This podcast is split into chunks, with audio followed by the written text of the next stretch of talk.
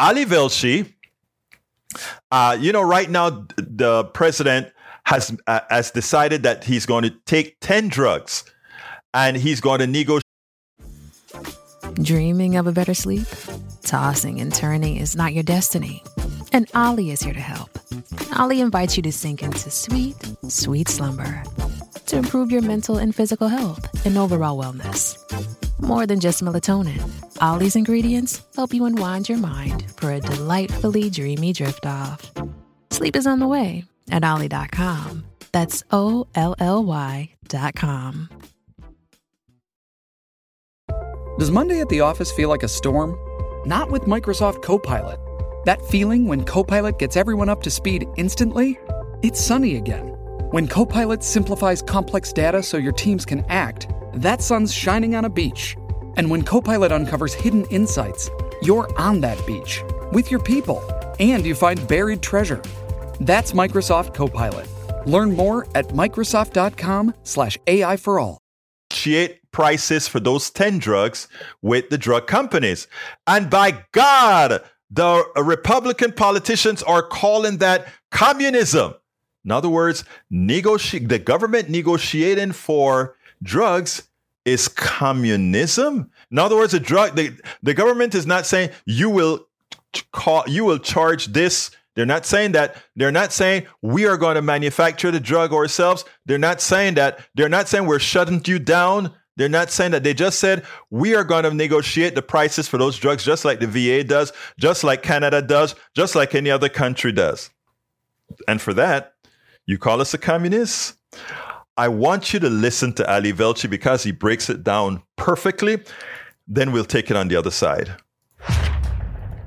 This week, the Biden administration announced the first 10 drugs that will be subject to price negotiations under a new provision included in the Inflation Reduction Act, President Biden's signature bill, you will recall, that was passed last year. Now, the list targets some of the most commonly used drugs that help treat conditions like diabetes, heart failure, chronic kidney disease, blood cancers, arthritis, Crohn's disease, as well as blood thinners that prevent strokes and blood clots. According to the Department of Health and Human Services, about 9 million Medicare beneficiaries used one or more of these 10 drugs in the past year and paid a total of $3.4 billion out of pocket for those medications. That's on top of the $50.5 billion that the government spends on these same drugs every year. The federal government is the largest buyer of prescription drugs in the United States. Now, theoretically, in a market system, that would mean that it should have some measure of influence over those drug prices, a power that has been specifically nullified by something called the non-interference clause. Back in 2003, when Congress and President George W. Bush passed the prescription drug benefit to Medicare, Republicans, no doubt at the behest of the powerful pharmaceutical lobby, added something called the non-interference clause which prevented the government, which, as I said, is the single largest buyer of prescription drugs in the country, from negotiating drug prices directly with pharmaceutical companies. In some cases, that has resulted in Americans paying double or triple the same amount for the same exact drug as people in other developed nations pay, precisely because many other governments didn't give away their seat at the bargaining. Shipping can make or break a sale, so optimize how you ship your orders with ShipStation. They make it easy to automate and manage orders no matter how big your business grows. And they might even be able to help reduce shipping and warehouse costs.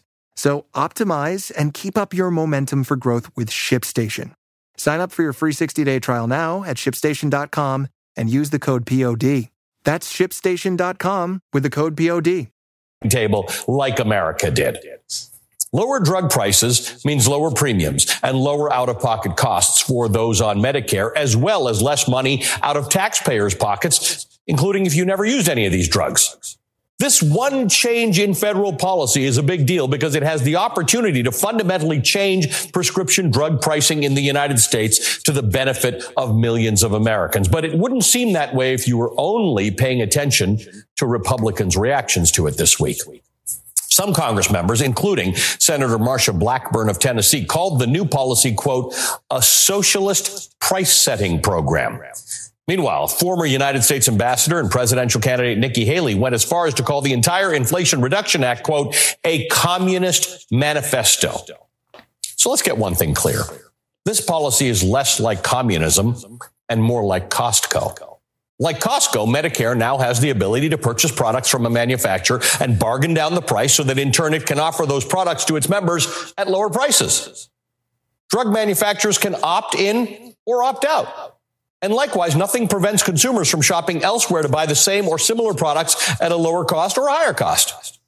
The free market doesn't mean that manufacturers can set whatever price they want. More choices mean that consumers have more buying power. That is actually what capitalism is. This is capitalism working as it should. Under communism, there would be no negotiation at all. There wouldn't be anyone for the government to negotiate with because under communism, private businesses would cease to exist. Communism is a political and economic ideolo- ideology that promotes a society in which all property and wealth is communally owned. To live under communism is to relinquish every aspect of your life to the government. Goods and services are rationed out from food, housing, toilet paper, even electricity. Citizens are expected to devote their lives in service of the government and its ideology and to glorify the military and its leaders. There are few communist nations today because it is a failed and despised ideology, and rightly so. But calling politicians communist has become easier to dismiss in this political climate because it's become so normalized, particularly by the Republican presidential frontrunner, the failed former president Donald Trump, who uses the terms socialist, Marxist, and communist freely and interchangeably.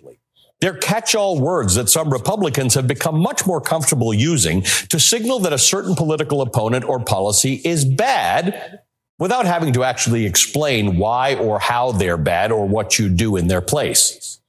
Nikki Haley's presidential team has taken to this one to the next level. They've been targeting Democrats that they think are, quote, soft on China by posting a series of communist style images complete with the hammer and sickle titled Comrades of the Week.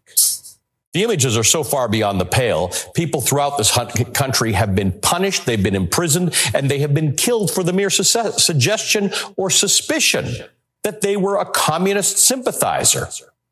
Nikki Haley, like everyone else, has the right to disagree with her fellow politicians and their policies, but not if she's going to use dangerous and fear mongering rhetoric. Be honest. Debate the policies based on their merits. Don't call people communists. Don't call things communists that aren't.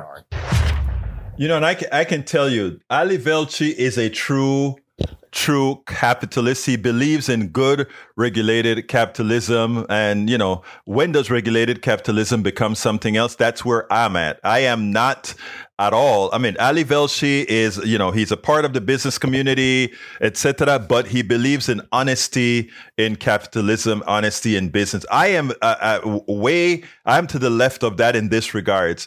Uh, most of these drugs were developed by the people. We, the people, paid for those drugs at universities, and when they became viable, these confounded corporations went ahead and picked them up, got the patent, and and and uh, started to develop and test, etc., etc., etc. They did little of the work, and in fact, most of their profits doesn't go back into research and development, but into marketing, executive pay, and and and dividends for their shareholders. So I am, while I agree that this is not in any way communism. What I want as well isn't communism. I want the the government as investors in making all these most of these products on the market to be able to dictate that you will not sucker us in paying all these high prices. And in fact, I think that the, the drug companies have so far earned the right to have all those patents relinquished right back to the government after they were the ones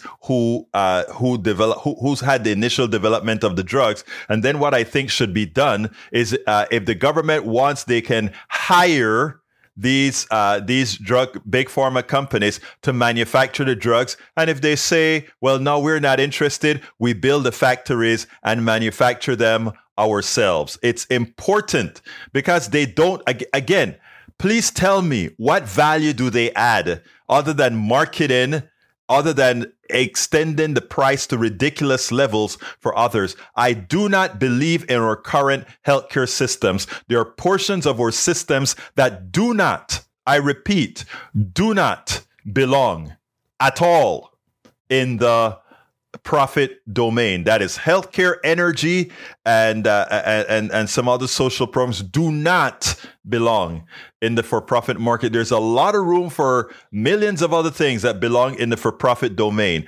Just not healthcare, just not energy, and a, a few other things that I've spoken about before we spend a lot of time deconstructing the news, trying to trying to parse it into a form that everybody can understand. We try to find those little nitpicks where uh, it goes, it flies above the fray, etc. If you really like these videos that we do, I want to ask a big favor. Please go ahead. Number one, subscribe to our channel, and number two, please join if you can. Thank you so kindly for watching. Keep watching. Please remember to share. We must populate the entire internet with our progressive message, a message that we know is what most Americans say that they want. So help us, please join.